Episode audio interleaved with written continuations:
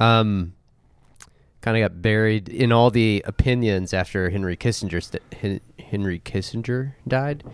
But in the New York Times, Bill Gates had a guest essay that said the t- the title was "How I Invest My Money in a Warming World," and it's about the COP 28, which I believe we talked about on the Patreon on Sunday. Um, but it has this paragraph. I'm not going to read the whole thing, but I'll just read this paragraph. Very wealthy individuals should also be making changes to their lifestyles to bring their emissions close to zero. If you fly in a private jet, as I do, you can afford the extra cost of sustainable aviation fuel made from low carbon crops and waste. You'll not only lower your own emissions, you'll also help drive demand for clean fuel, which will increase the supply and eventually make it cheap enough to make used more widely in commercial aircraft. That will be a game changer for reducing emissions. Is it like when you have like a hippie friend who like converts their truck into to be able to run on like Crisco? Is that what he's talking yeah, about? Yeah, yeah. I think yeah, Or like this they is the fix solar plutocrat. It's the plutocratic version of. This is like uh, how you be crusty worth uh, seven billion dollars. Yeah, like have a friend that like um does goes dumpster diving on the grease traps behind like Mexican restaurants, and that's how they fuel their truck with like vegetable oil. Yeah, and it's like you want to say to him, Brian, you just sold your house in Asheville, North Carolina, for two million dollars that you bought for twenty thousand. like, you don't have to live this way anymore. But but I appreciate uh Bill Gates is uh, uh thinking of the uh, the common man um, for all of those with a private jet. You know. I know, right? I love I love his admonition to fellow uh, people with means.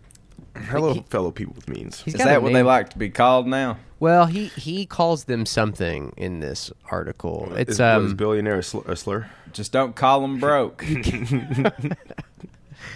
uh it's high net worth people. That's what he that's what he calls them. High net Wait, worth people. a, a tithe a tithe network? N- No, high net worth. Sorry, I'm congested. Oh, congested. a high network. High A high worth. network. Okay. How high net worth? Okay. Yeah. Too yeah. many syllables, man. Net worth. Oh, man. Th- I think that means like you have a lot of assets, I guess. Yeah, yeah. You have a lot of capital. You have a lot of uh, a lot of uh, you have a lot of slaves. Is pretty much what it means. High, yeah, high net worth. Let's call it what it is. You may own some human beings off the books still. you may not even know about it. yeah, you may be so rich you don't even know that you. Yeah. oh man. Shit. Um So, so what other what other uh, does uh does Bill have any more tips uh, besides uh, uh, sustainable aviation? it's just it's just stuff like it basically spends three paragraphs saying like we're not doomed. High net worth people can get us out of this. And They can. Well, I mean, it's it's it, it should be on them. it should be on them. I mean, it, it's the thing. It's like I saw an article that said, um, "Let me see if I can find it real fast."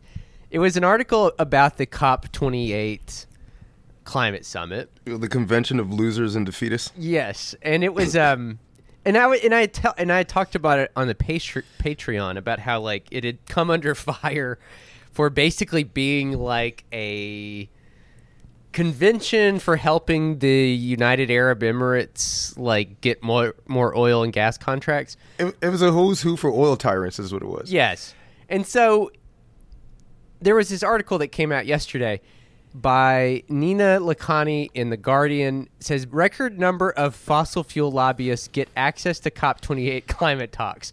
One in every 30 people at this heavily policed shindig is lobbying for oil and gas. oh boy. I like it's just dude, I mean, it is just crazy how in a uh again, there's probably all kinds of things that account for this, but it is so wild how like every single thing, every symbol, signifier, word has come to mean the exact opposite. So like Yeah, uh, it's climate talks, yes, now mean how can I score more oil and gas contracts?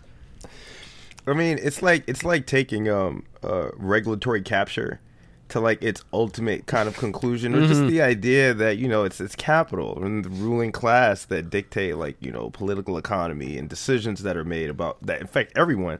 But it's just like it's just so ridiculous. Where it's like, uh, I mean, I'm thinking of like if you if you had a fire, you know, and your house is on fire, you would call an arsonist instead of a fireman, you know.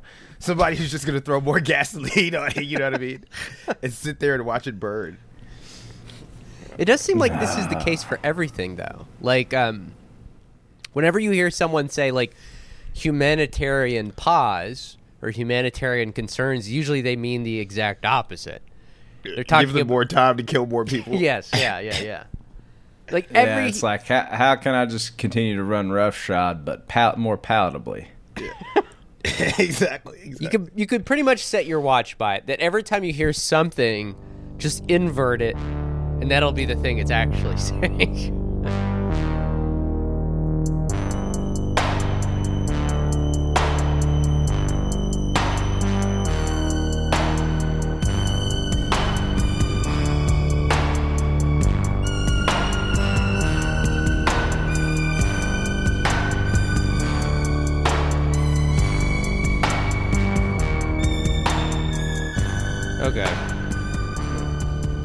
All right, I have a I have a thought experiment for you guys.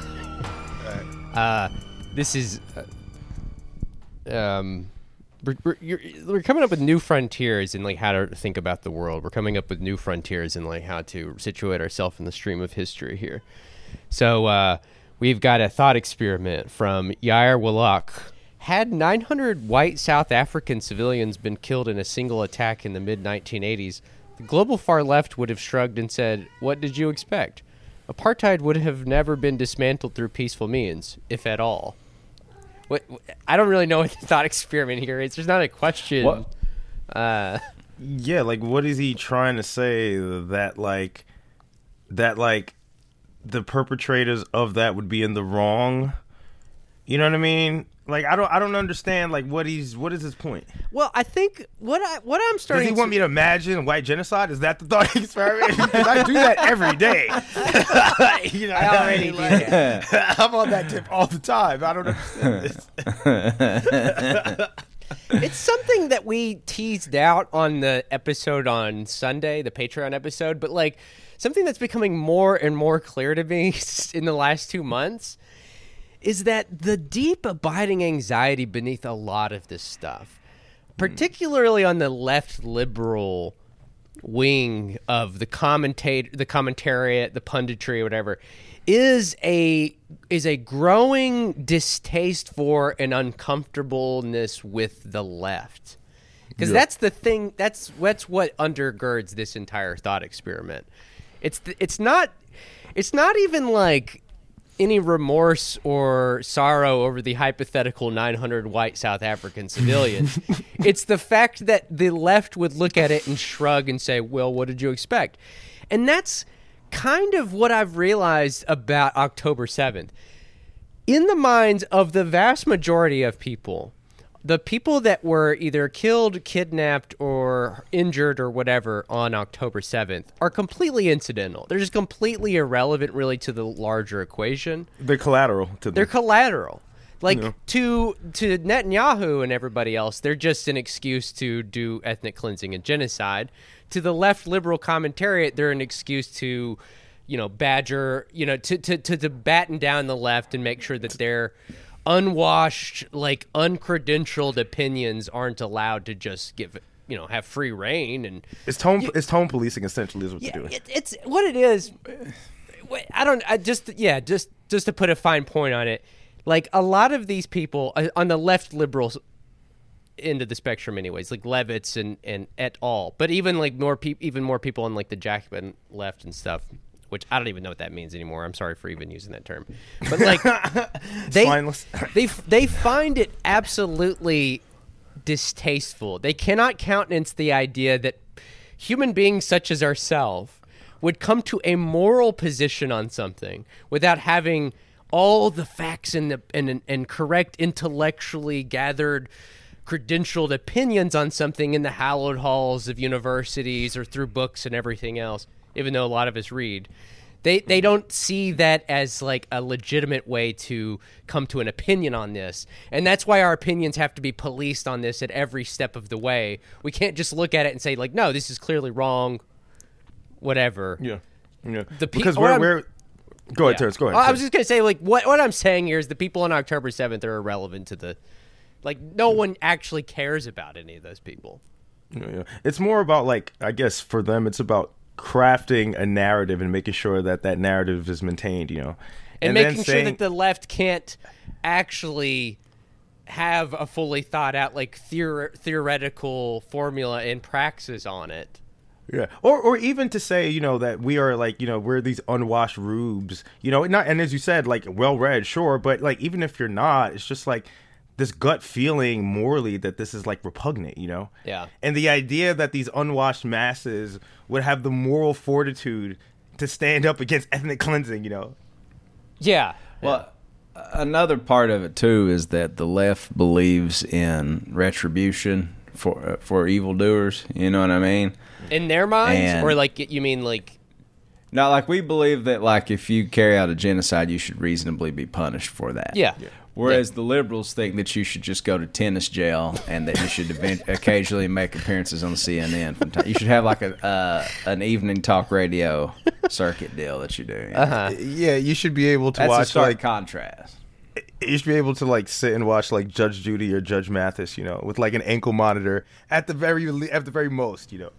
Right, yeah. Like whereas we believe you should be tied to a horse and we slap it on its ass. You know what I mean? Drawn and quartered, yeah. Drawn and quartered, possibly, depending upon the scale of the crimes, etc. Yeah. Maybe put you in like a tin shell and send you to Mars or some shit like that, you know. Like they they think that because we think something bad should happen to somebody that slaughtered twenty thousand people, that we're actually the violent asshole. Well, and you- and you- and that our opinion can't be valid because we did not gain it in the correct avenues of credentialization and legitimation. That just because Yeah, if we believe that, if we went to the Harvard Kennedy School and believed that, we would just be liberals. right, and then and then they would allow us to say it on their podcast, and then they wouldn't like be smug and condescending about it online, like the left. The left's moral compass is broken, or or even people that are ostensibly on our sort of end of the spectrum, but still get on there and say stuff like, "Oh, the you know, the the left's uh, approach to this is is very blinkered and parochial. Like they're applying American standards of X Y Z to this conflict. They they they think especially when it comes to race, is- right? That's what that's especially one thing when they say to race. Sorry Right. to cut you off, but like we're applying a, ra- a ra- American racial uh, context to this, you know. Yeah, yeah, yeah. I it's just interesting. I think that like um, you know, it's, did y'all see that clip going around on that ep- that um, website Ynet about? It was one of the family members of the people kidnapped on October seventh, and she No. was she was. I guess there was some sort of like town hall or something. A town hall. okay, I mean, so they they could. So I to be morbid, but I guess so that they could speak publicly about their experience. It just made it sound like this is Jerry Springer for like a hostage situation. like what is this? Like what is, like what is this? what are we talking about here?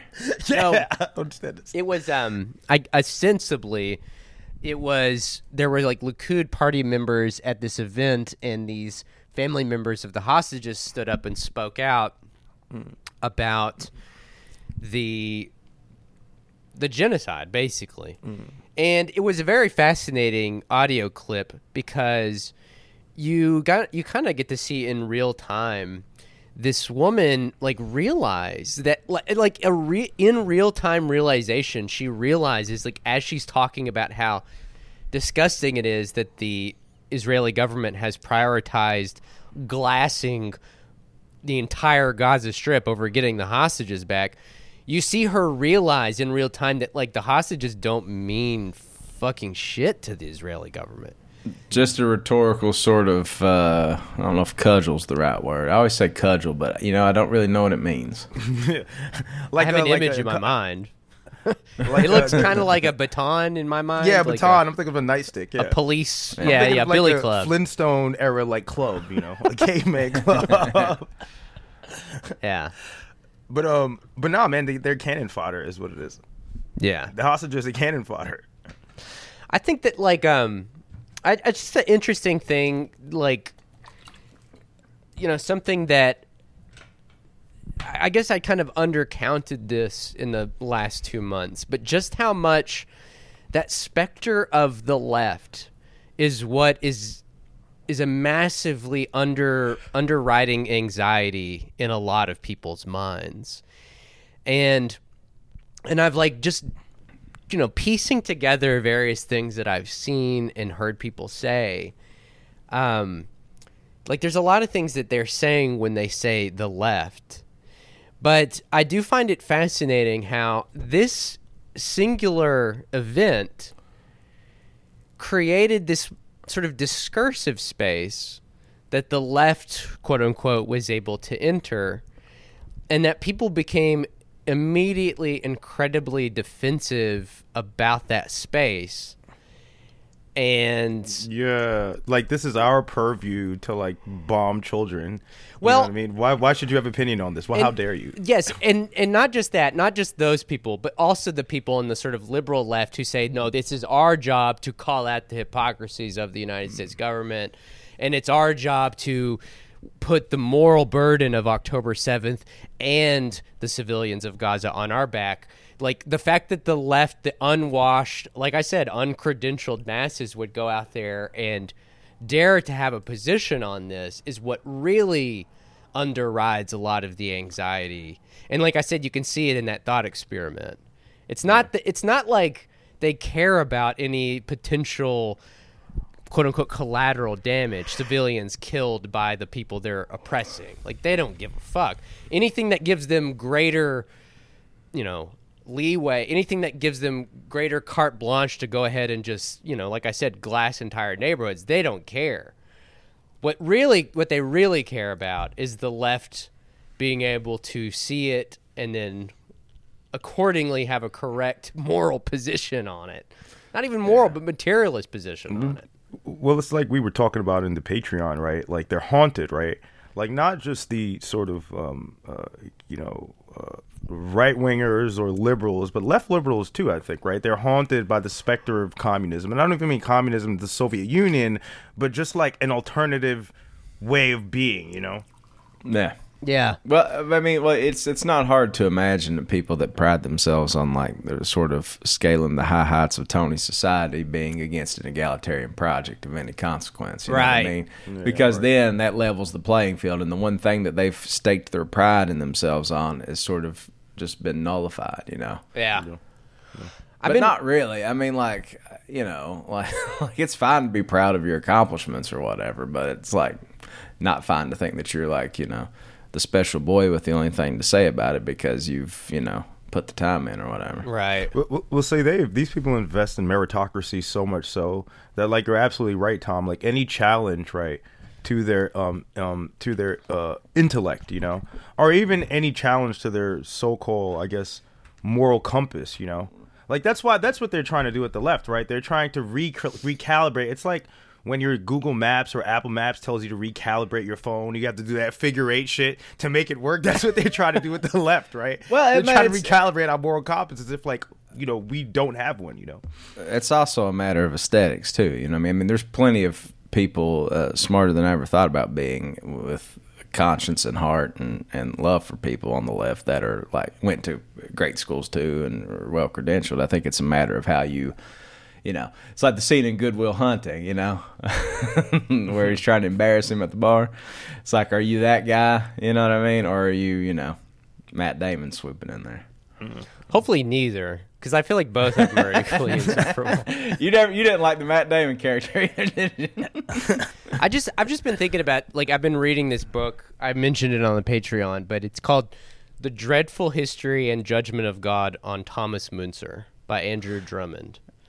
Man, this must be hot fire. dude it's pretty crazy the, like one of the fascinating things about it is that thomas müntzer again you can go back and check out the patreon if you want a little more details on him but yeah long story short early german revolutionary in the, like the 16th century in the german reformation and he differed very much with luther but like one of their main points of uh, c- uh, contestation, one of their main points of disagreement, was over the idea of dreams and visions. And like hmm. Müntzer was very much an advocate of dreams and visions as a method of deriving truths about the world and as a way of developing a revolutionary like praxis. And the reason why was because pri- this was again the thing you always hear about the Reformation is the printing press, right? Like the the printing press is what spurred this spread of ideas. Like Müntzer had his own printing press, and he was printing his own like you know missives, his diatribes, his shit, you know, like getting it out there. But like for him, he advocated a moving away from the Bible and the scriptures because so many poor people didn't have access to that stuff. And mm. so if you didn't have Yeah, I guess there was a. Yeah, I guess the church was sort of an aristocratic sort of institution at a Lot- at a lot of- certain periods. mass was held in Latin. Nobody spoke Latin. Yeah. It's a dead language. Yeah. yeah, that's a good. That's a good point. That is a good point, huh? Imagine that the church that would sell uh, indulgences, Yeah. do their their services in Latin might have had some. Yeah, and I- I think that there's something to that. It's like yes, we live in an era now where yes, there's information anywhere. You can seek, you know, Google it, Wikipedia, it, YouTube, get on Twitter, find videos. However, at the same time, there are still lots of volumes of books and information and theory and stuff that's off limits to me. Um, Just f- by way, and other people by way of finances. Although, of course, obviously, by this point, I've started to game the system and get free books from the publishers because of my diseased podcast. Um, but like, Send I us guess- more books. Send us more books. You're right. we'll say this: whoever wrote this book has definitely got a, got an open seat on the show. Um, but like, I guess the point I'm trying to make, and the point that Müntzer was trying to make, was that like, if you are cut off from this credentialization process and and from these, from the literature and everything else, like you basically have two options.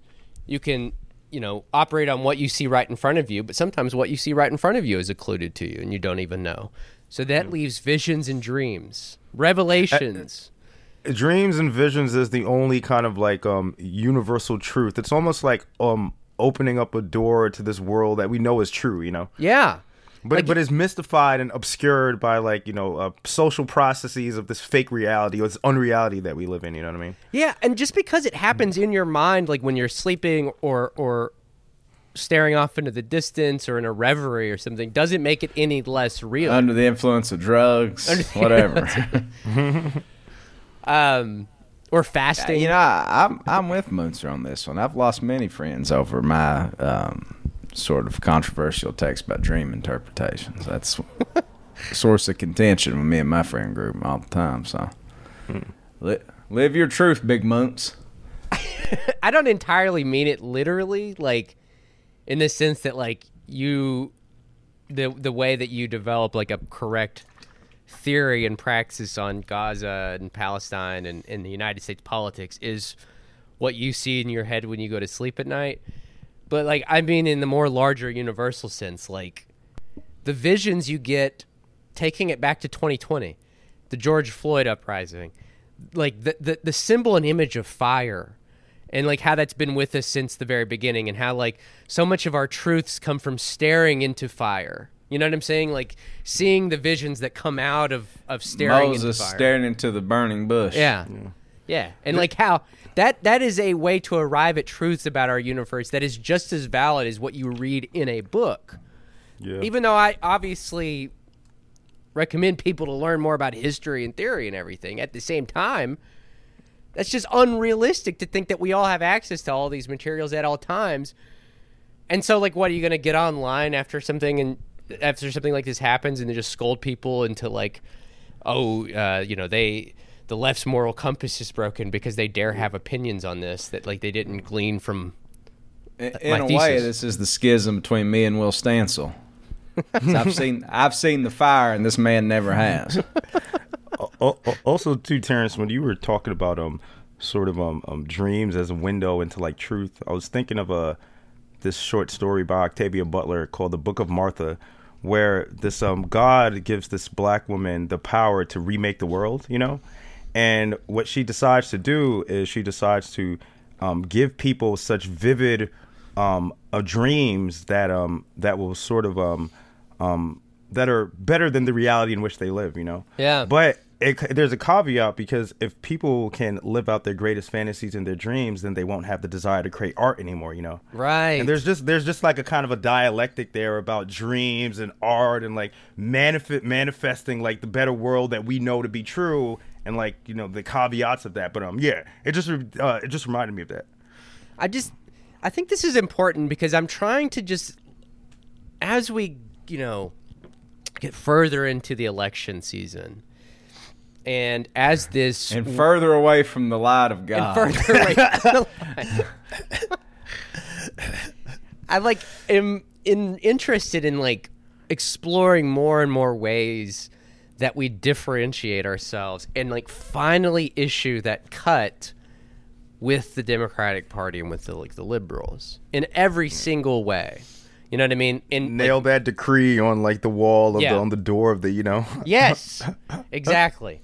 And I mean, it's just it's just this thing that like we have for so long been expecting this moment of fascism to arise, right? Like ever since I guess 2016, but I guess you could even probably go back further than that to like post 9/11. That's true. We've been on Fast Watch since about 20, really, truly about 2015. Yeah. I mean, this is this is the underlying premise of the most important election of our lifetimes. You know. Yeah. Yeah. the last three elections, which have been, you know, consequently the most important elections of our lifetime. And guess what? I bet they're going to say this one's going to be. I will say this: I don't want to be flippant about that because there is there is a debate to be had. You know, I don't want to be, you know, I saw uh, Steve Bannon and some dude talking about Trump's plans for his vigilante justice he wants to carry out. And it, it I'm going to be honest with you guys, it does not sound like anything uh, you'd want to be a party to or on the business end of. No, we're No, fucked. You know. especially not the three of us. No, no, no, no. but but but here's the cat. Here's the crummy choices we get. On the other side of it, we support the party that uh, unanimously, almost unanimously, passed a bill saying we were anti-Semites for being critical of Israel. So it's like, and, and that we could suffer consequences as a result of that. Whatever, whatever. Yeah. Uh, so so this is uh, you know, if ever there was a between a rock and a hard place, this is it. Did, did you see the um, Biden? There, there's this article in the New York Times. Biden says, "I'm not sure I'd be running if not for Trump." Um, Oh my god. President, President so- Biden suggested on Tuesday that he might have been content to serve only a single term if his predecessor Donald Trump were not attempting to recapture the White House. That should At- tell you a lot about like not just Biden but the Democratic Party that they have no existence without opposition. You know what I mean? Yeah. That they have no, they have no like they have no project besides without Republicans. You know? Listen, we're a society that has no problem with putting somebody under the jail if they didn't pay some parking tickets. Like, y'all mean to tell me you cannot bury this motherfucker? Um, like he's, you need him. You know, let's be honest about it. You need him. It's like it's like Batman and the Joker. You know what I'm saying? Like they complete each other. you know? yeah. I think that like it's imp- I, okay. I'm glad you guys brought this up because this is a theory I've kind of just been bouncing around in my head. But like, I think and and people have articulated this, and if you kind of follow it down too far, you kind of start getting into like Green Party, third party territory, which is a dead end also. People's Party. right is also a dead end but like i think that it's very very difficult for americans to conceptualize this mostly because i don't really know if it's ever really happened in human history but like we could potentially be and i think historians might see it this way living at a sort of high point of democracy where you need okay when we generally think of like authoritarianism or like strong um strong muscular leadership strong, strong, muscular strong generals. ass leadership uh, strong ass muscular gluteus maximus dictatorship. Our beautiful boys in their beautiful uniforms. yeah They're beautiful pecs. we generally we generally associate that with like one person or one party but like it's very difficult for us to associate that with two parties that ostensibly have differing antithetical aims but it i mean I think in the future, historians will probably see this as a point of like high capitalist democracy, where like that fascism we were expecting to arrive actually already arrived about 10 years ago. And it is that two party dynamic. it's sort of already other. woven itself in under our nose and by the time we can like sort of call out some of the more explicit sort of uh, demonstrations of it we're like oh oh Yeah. yeah, yeah. By the time like people actually step back and analyze it, they'll be doing it from like you know a bed in Guantanamo Bay. You know. Right. Yeah. Yeah. What's I mean, man, dude, I was like I was kind of going down some really dark avenues the other night, like thinking about October 7th and about just the the mystification of history and how it's this thing that is always sort of uh, going to elude us in this way, like in the sense that like a thing happens you think you know what the thing is, whether it's October 7th, 9 11, the assassination of JFK, uh, you know, November 22nd. The moon landing. The- well, I'm not saying the moon landing. Jimmy Hoffa. I mean, I mean, I would say that these events, what like Peter Dale Scott would call like deep structural events that that change the status quo. You see them, and you think you know what happens, but the further you out you get from it, the more and more occluded it gets to you, the more mystified it gets to you, right? And so, like, you then wind up, you find yourself trying to make sense of it by applying your current circumstances and current consequences retroactively to the event itself. So that, like, an event can never just be the thing. You're always going to be applying future consequences and present conditions into the past to kind of formulate the narrative of that event itself. So it's, It's like metatextual is what it is. Yes. you know, and and referential. You know. Right.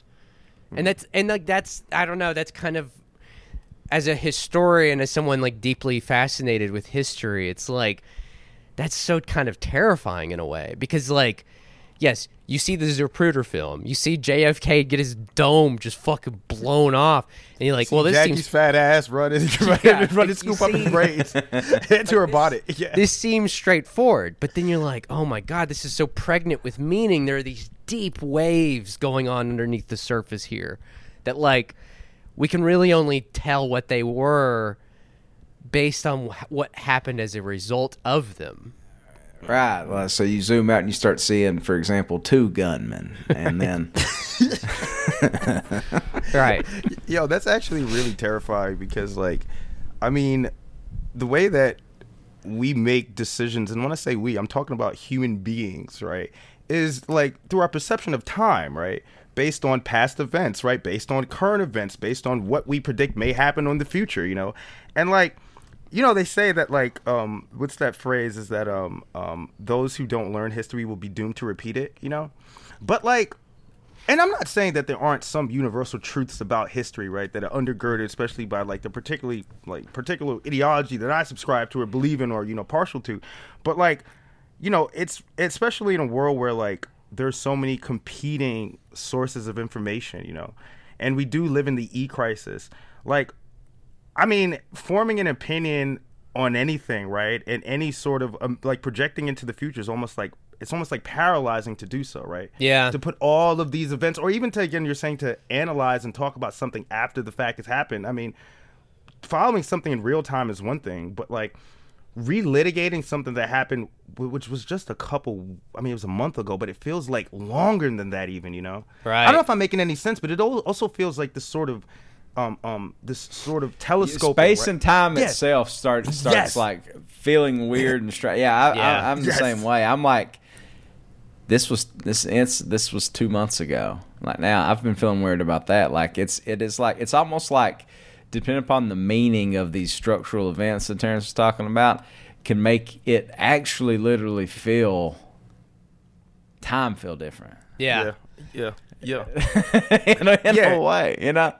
Like it's almost like it's almost like time speeds up, you know, or events like this illusion of time speeding up with events that are piled on top of each other, trying to relitigate or litigate these events while they're happening, you know, or while Well- they've just happened. because it is a matter it is really a matter of great importance what happened on october 7th it's not something in the same sense that it's a matter of great importance what happened on 9-11 and and november 22nd 1963 like those like it is You guys extreme- already forgot about January seventh. I see. oh yeah sixth actually motherfucker you're the one who forgot or January sixth. Yeah.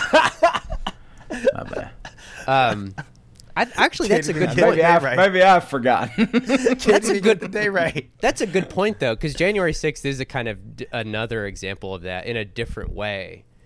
Uh, but They yeah, tried like- to make that a thing. They tried to enter that into the date canon along with like you know what when was uh uh what um why am I brain farting on one of the most significant events and it started World War Two. 9/11.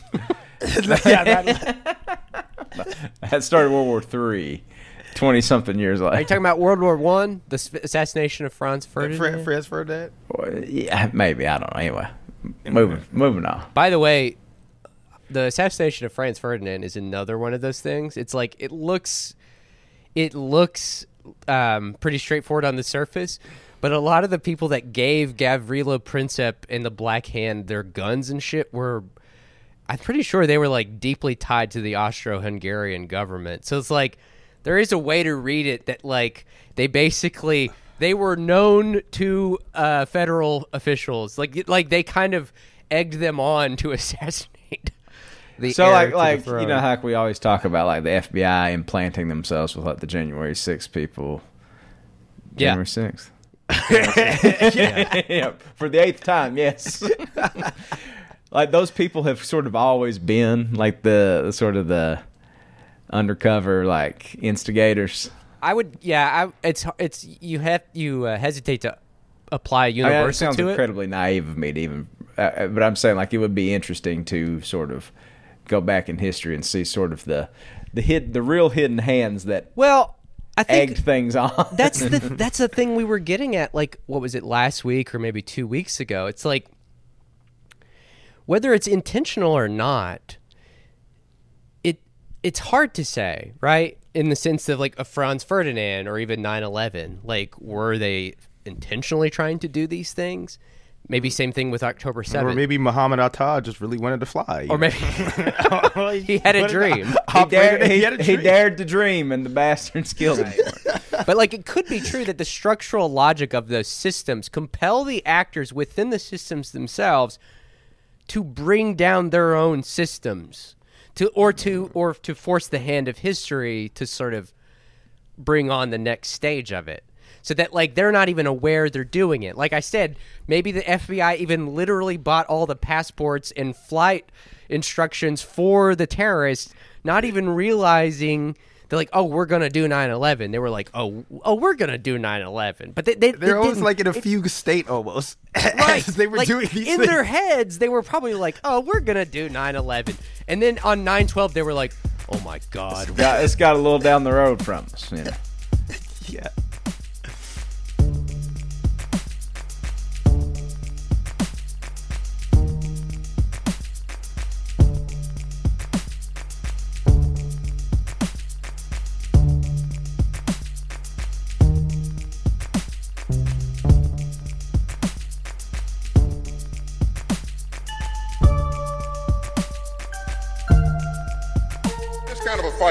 The center of gravity is the civilian population.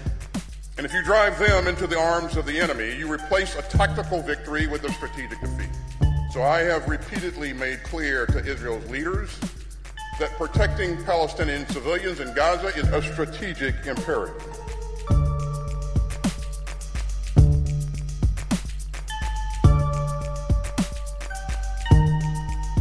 There is a place in Gaza called the Muasi.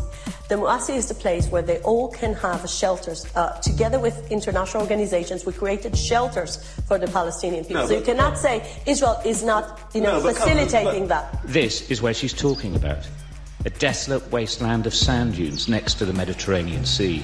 There is no help here.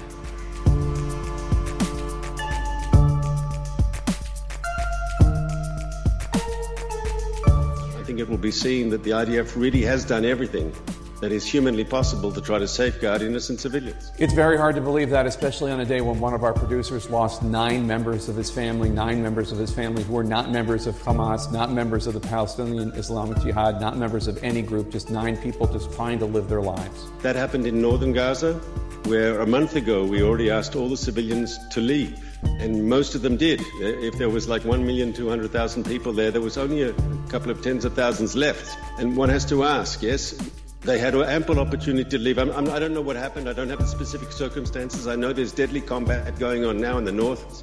And we don't want to see anyone caught up in the crossfire, but why didn't they heed the advice Oh, and you leave can't the blame area? You, you had- can't blame them. There's now I don't fighting, blame them. but you can't. There's fighting in the South now. Where, where? Are, I mean, I've been asking this since October 7th. Where are these people supposed to go?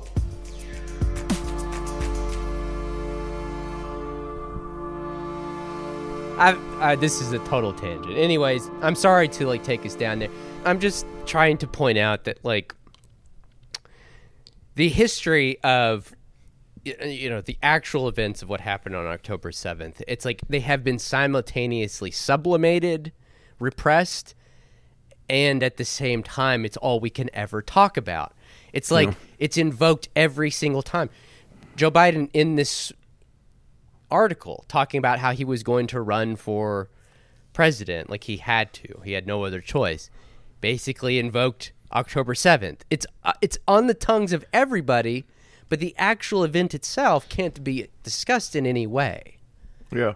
I mean, we don't even have apparently um we don't there's not even footage, right? Or there's a edited footage, you know, or cut out footage, right? Footage the footage that's cut out from that day, right? yeah You know, so it's like I mean I mean, I don't know, man. I I, I think like part of what it is is sort of throw as we've talked about on the Patreon is throwing out so much information at you, you know, that you're kind of drowned in it, you know. Yeah. But also too, it's about in real time shaping and crafting the narrative, you know. So like we have to continually talk about October 7th as if like 1948, right? Is not a thing, you know. As Right. if like 2000 like 8, you know, isn't the thing, right? 2011 is as of the past 70 years, like it's been alienated and lifted out of history. yes You know, so that so that they so can that history is negated yes, history is negated so that they can and replaced with their like uh, atemporal narrative, decon- dematerialized narrative. You're right. That is a great point. Um, and it's it just seems to me that that's the case. I mean that that kind of feels like the playbook, and we're probably repeating ourselves on past episodes. But like just to take it back to this article, uh, although Joe Biden described himself as quote a bridge to the next generation during his 2020 campaign. no, no, no, no, no, no. That was that's literally plucked from Bill Clinton. To the to, A, br- a bridge to the new millennium was his like his last campaign's Well, slogan. It does- if, if if if Joe Biden is a bridge, and if uh, America's cr- America's crumbling infrastructure is any indication, then I would tell you not to get on that bridge, brother. Oh my God. Ju- you should jump off the bridge. Actually, That's a damn Before Lancaster on you. County covered bridge. I think that oh um, my god. You're, the, the the implication at the time was, and this is why I called them July monarchists on Twitter. Is like they understood themselves to be a placeholder, a very like tenuous placeholder until the next thing could arrive. That's how they build themselves. Like, oh, we'll step aside. We just have to beat Trump this one time, and then we'll step That's aside. that is such a good point. I mean, I know it's a point that's like, but it's like we were sold. God damn, we're so housebroken that what we accept is listen, we're just going to stave off the bad and then we'll figure something out for next time. But the thing they figured out for next time is nah, we got to stay the course, I guess. Yeah. There there is no one else. Well, I mean, I mean, there would be like, I mean, not that, you know, the squad. Not to say that the um, that the squad is. I mean, I think they represent like uh, at least these social democratic ideas that are especially appealing to like young people in the working class writ large. But you would think that that would be the next generation of progressive politics, right? Or or or more progressive Democratic Party. But they're in timeout. They're in the timeout corner all the time. You know. you know what I mean? So the Democratic Party has no one else in the ranks. Whereas the right, they have psychos like Marjorie Taylor Greene and Lauren Boebert and George Santos popping up all the time to take the throne. Maybe not Santos. well, yeah, he's, uh, actually, Santos is a bad example because you know what? Like, shout out to Santos though, because if you could run for office and just lie your whole way through, that's the way you do it, brother, man. All the way to the very end, evading the cops, man. it's it's interesting that like as I read read that article, which by the way, I just want to finish the last article um, or the last paragraph. He said Trump didn't even show up at my inauguration. Biden noted, "I can't say I was disappointed, but he didn't even show up." Mr. Biden added that he received 81 million votes in 2020, almost like somebody's age. It's hell turning 40 twice, is what he said. yo, that is so. Yo, two things real quick. That is so. That is so. Uh, uh, wait, what's the first thing that he had said? The first thing that he said again? Biden didn't, or Trump didn't even show up at my inauguration. Yeah, yeah. Like the that, these people are so um, obsessed with these small little formalities and like you know displays of decorum. You know, like I don't know. I just think that sort of exemplifies their entire ideology. You know. He didn't show up to my like you know to my rehearsal you know he, he, like like He was fuck na- you- he- fuck you Karen Weird. The the the man that's accused my family of all manner of sexual degeneracy, finance crimes, and everything uh, didn't want to come to my coronation. I think that reading this article, it became obvious to me that like, and this is the ultimate hollowness and hypocrisy of like the votes vote scolding. Like, if you don't vote for Biden, it's a vote for Trump. Biden, their their entire campaign and administration has decided that they don't need the left. This explains their ob- obstinate stance on Palestine, why they're absolutely stubborn on this and will not budge in any way, because they didn't need the left in 2020. They won with the moderates in the suburbs. You know, Chuck Schumer's mythical moderates in the suburbs in 2016 actually did vote for Biden in 2020. That that statement from Chuck Schumer in 2016, which we all laughed at and derided, like, "Oh, they're so out of touch," it actually worked for them in 2020. They peeled off all of those moderates in the suburbs who didn't want to vote for Trump a second time. That's who they're still going for. That's their voting block. They don't need the left. They don't fucking care Well- about the well, left. I think they do. They didn't maybe four years ago. I think they do now. They, you mean like they, they do actually need? You think they're those moderates they're, will they're go for Trump? underrating. They're underrating people that yeah, like left wing people this time. I think And do you think they're underrating the moderates who would go for Trump, who went for Biden? probably overrating. The, well, I don't know. I mean, I, I don't want to prognosticate because who the fuck knows how these things. I mean, it's easy to do like a post mortem on these, but it's like hard to like sort of prognosticate.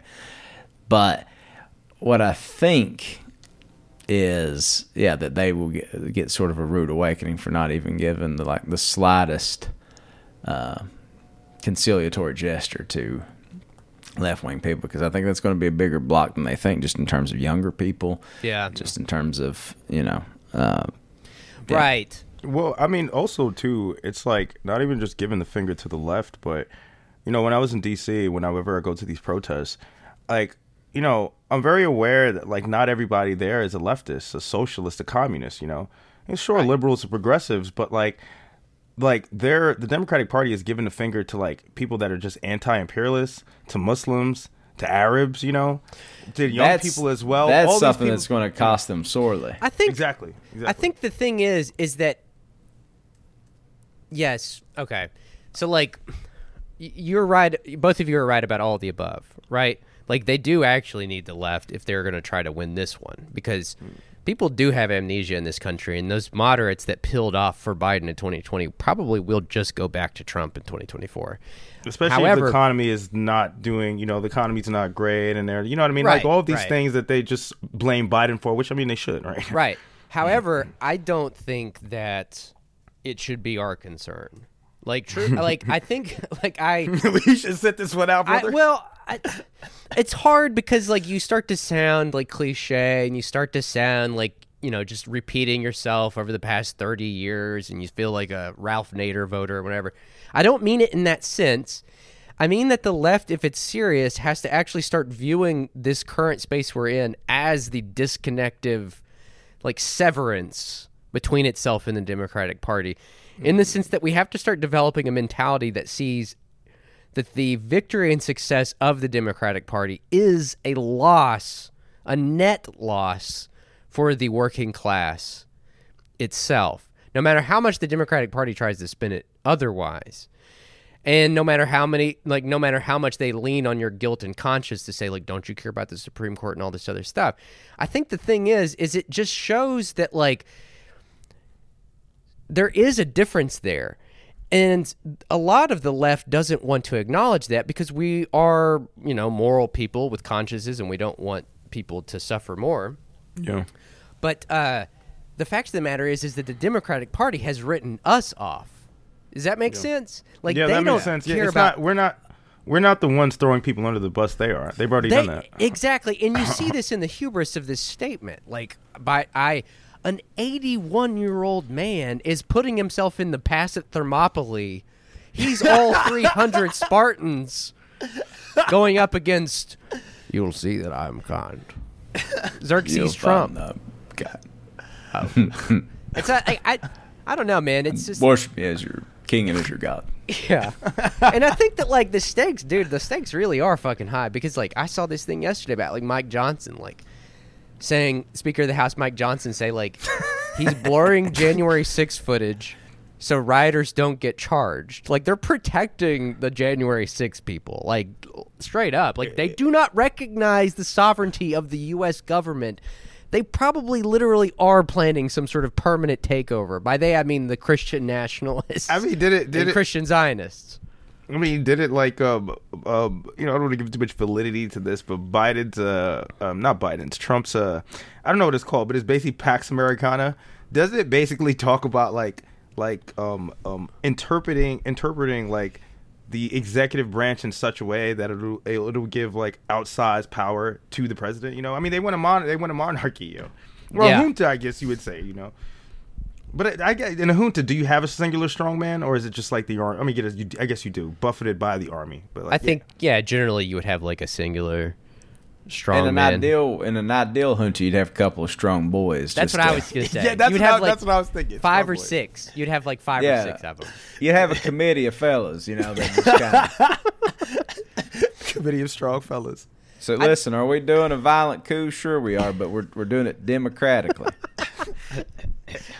I um, you know, I I guess just to tie this back around to like what we were talking about at the beginning, is the left is serious about this. I don't really know the the organizational vehicle for doing it, but it has to lean into its propensity for dreams and visions because nothing the, the future is never born out of the things you read in books the scripture the future doesn't come out of scripture the future comes out of your ability to dream and vision you know have visions about what that future would be And you got to ask yourself, what does 81 year old Joe Biden dream about? You know I mean? there are no visions there man There's no just cobwebs. There. It's just dust and cobwebs, yo. Fucking dust floating like uh, specks of uh, specks of dust floating in a beam of sunlight, you know. yeah Well, and also it's kind of like the instigators of history. You know, we we talked about it in the pejorative sense, like the you know the people that you know escalated things by badgering a bunch of fucking unwell people into doing crimes or whatever. You know, but there's also those that you know sort of agitate behind the scenes in a good way. You know, I was just reading about one of the midrashes of of interpretations of the parting of the Red Sea, and you know the biblical stories, of course, that you know Moses comes and he has his staff and he you know clangs it and it you know it parts. But you know there's one midrash that talks about a, a young boy. I think his name was Nakim. Who actually the reason the Red Sea parted is he jumped in there not knowing if it was going to part or not. But God, ah. impressed by his faith, oh you know, and I think about like I hope they at least caught him. I hope he didn't like you know hit the hit the bottom in the empty swimming pool. it was a trust fall it was like a trust Yeah, it's a fall. trust fall. It's a trust Right. fall. But I was moved by that. You know, sometimes you got to kind of kind of jump when it seems like you know we don't know what's going to be there.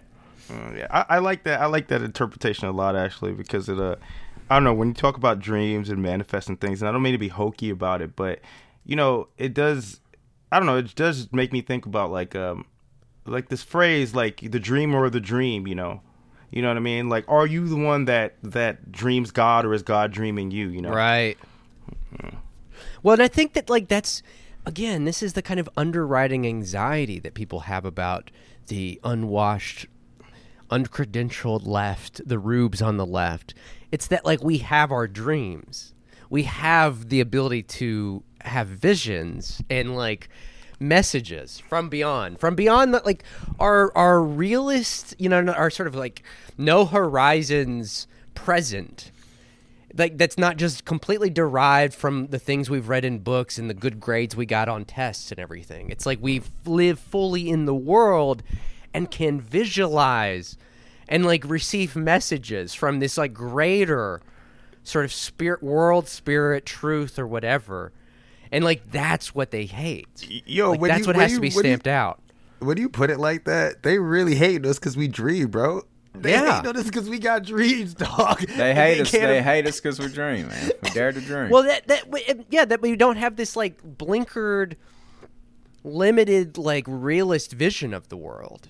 You know what I'm this, saying? fa- like, this fatalist, deterministic vision of the world, right? yo. That everything has to be everything has to be like triangulated with priors. Everything has to be like a checklist or a Rubik's cube, or or you have to like check all the the the right statements and denouncements and and considerations that like it, that it's abominable to them that you would just exist in history and play off of it like a revolutionary would. Yeah, You know what I'm saying. you're not studying for the test, bro. They're mad that Right. you didn't study for the test. You know what I'm saying? Yeah, that you're not like weighed down by the scripture.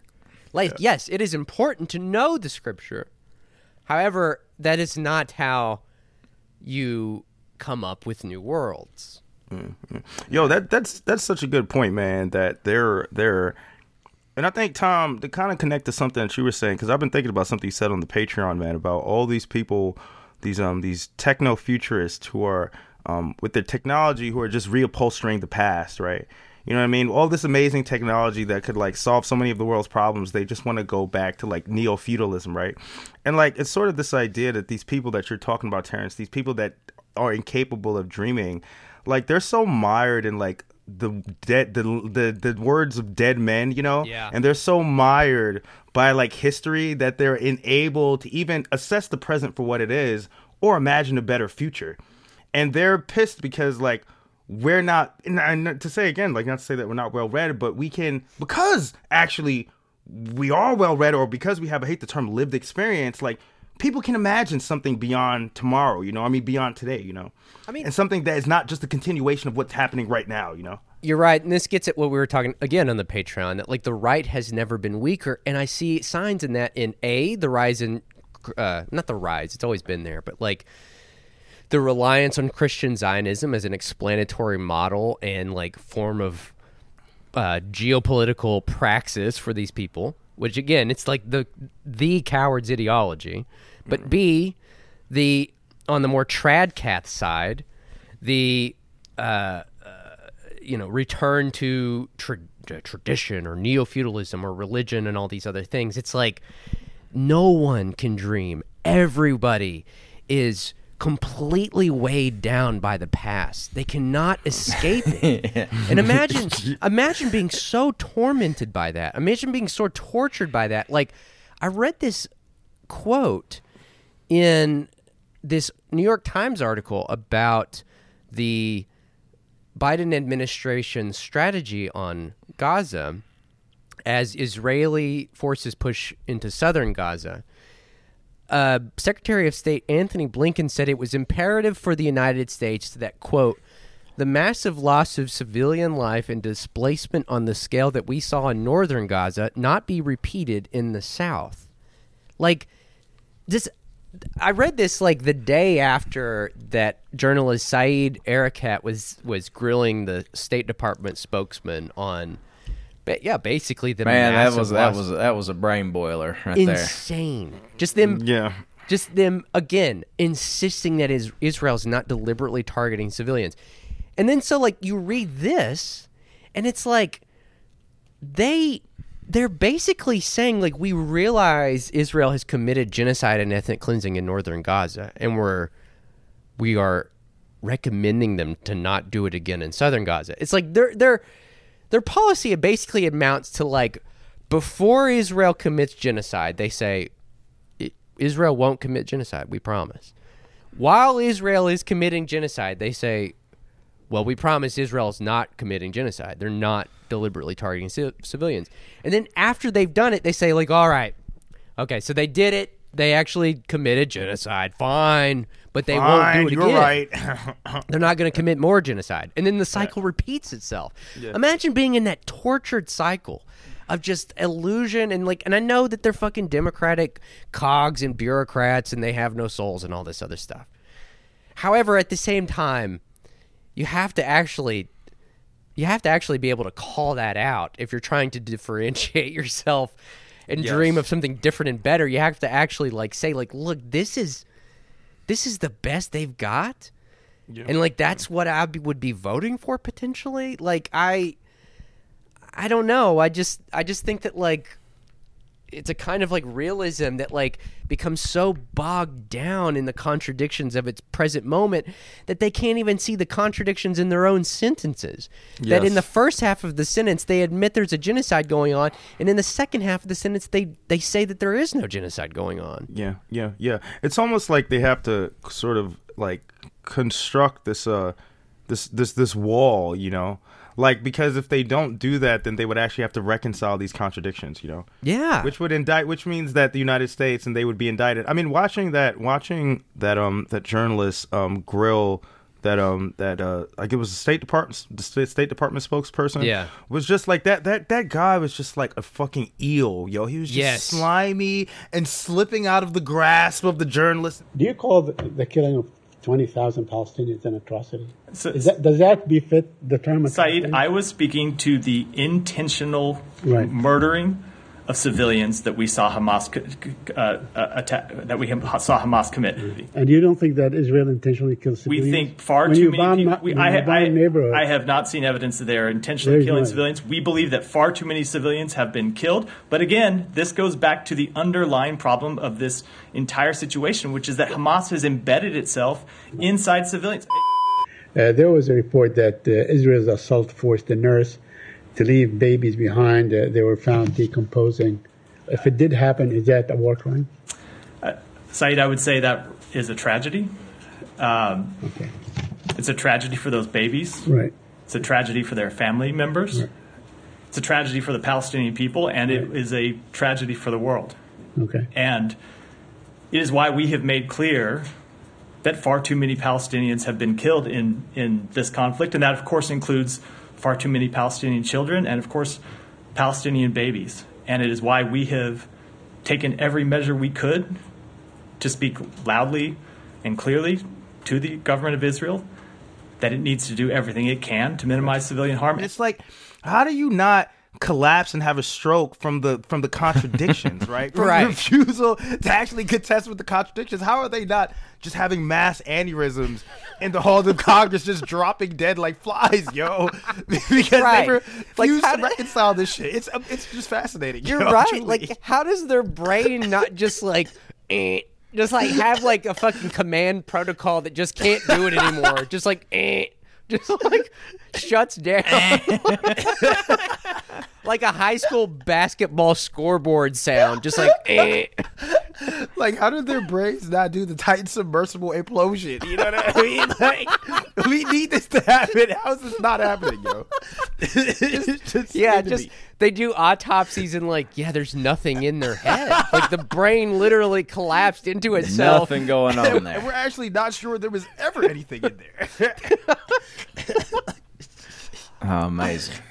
You're yeah, just like a mass epidemic of just yeah. They're cutting open the skulls and like the the doctors are themselves are getting sucked into the black holes in their skulls. Like oh no, no, no, no, God. That's a pretty good science fiction story. Holy shit! Oh, Cutting man. open the brains of a of a of a uh, statesmen and getting sucked in into the Dante's Inferno of depravity of their minds. Yeah, Uh-huh. That's exactly what it is. Well, um, oh.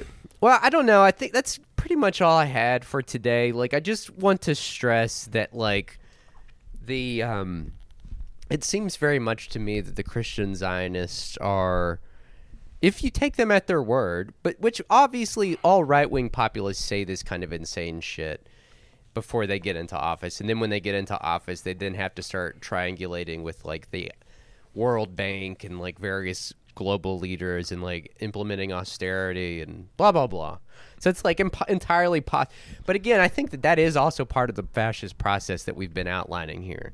That like both wings of that global fascist party uh, project col- collaborate, and that's why like that's why like I remember in 2016 there being this big thing about like um a new popular front. Like we have to unite with the liberals to defeat the fascist popular front.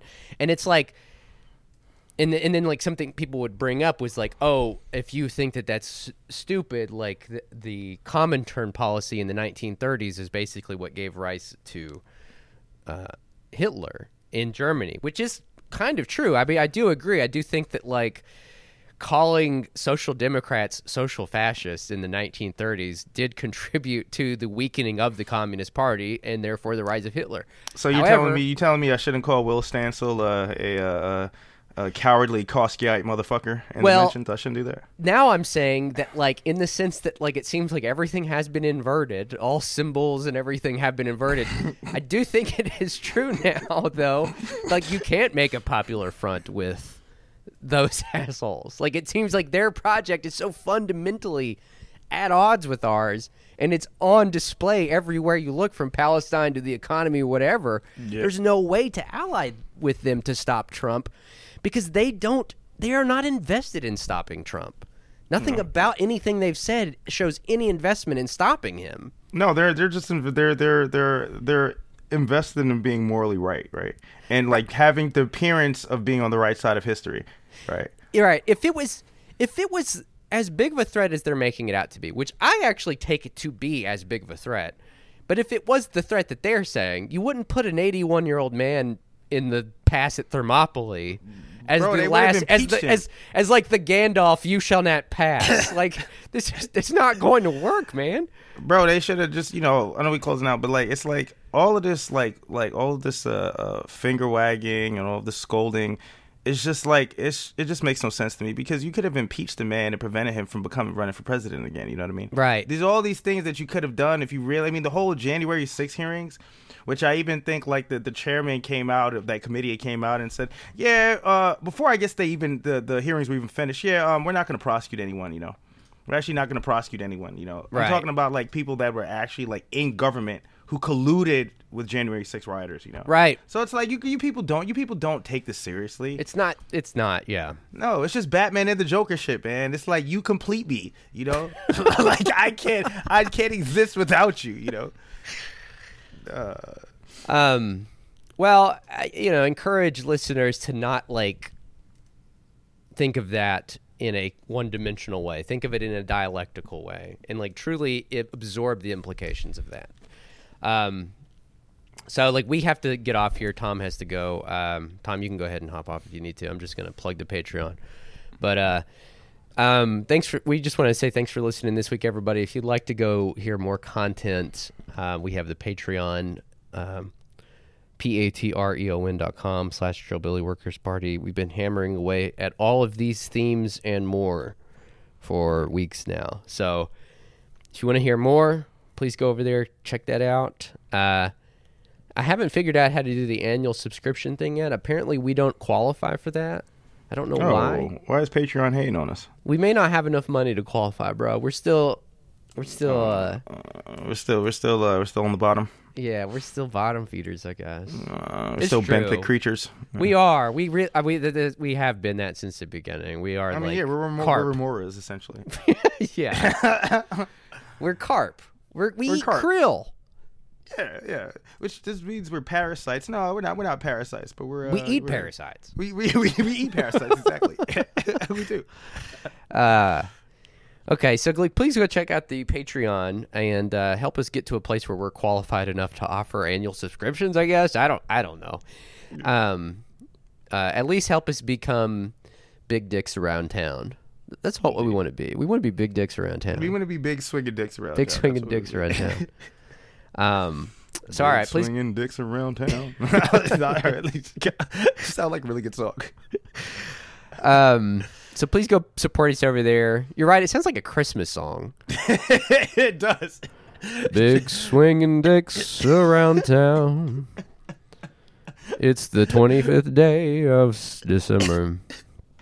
Um, it's snowing outside. yeah, man, my yeah, dick yeah. is swinging. well, you know Santa's coming down the chimney when you hear the big swinging dick hitting the sides of the chimney walls. You're like, oh man, he's fucking coming to blow out my mom. knocking it in. Yeah, coming to fuck my mom and my dad. and eat the cookies and milk, motherfucker. Like that's what that's the thing. It's like Santa comes and has a threesome with your parents every you just year. fucks your parents and doesn't leave presents. We got like your parents are like we got to put out milk and cookies for Santa.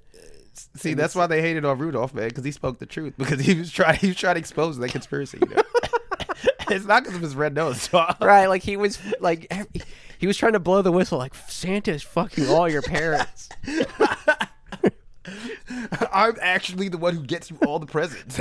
he just fucks your mom and dad. Oh fuck. oh shit. All right. Um anyways, please go check out the Patreon and all of our great millenarian content over there. Um, and so until next time, we will talk to you later. We'll see you on the Patreon. Peace out. Bye.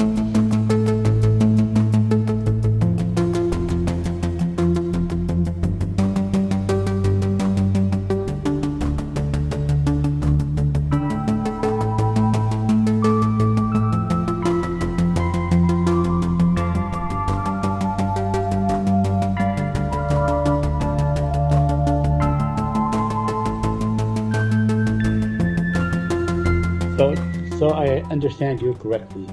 You're saying that the killing of, of 700 Palestinians over a period of 24. Said, I always, No, no, I, I- I always I like when I use my own words, not when you try to put words in my mouth. I want to understand what you said properly. You Yeah. said that we have seen improvement.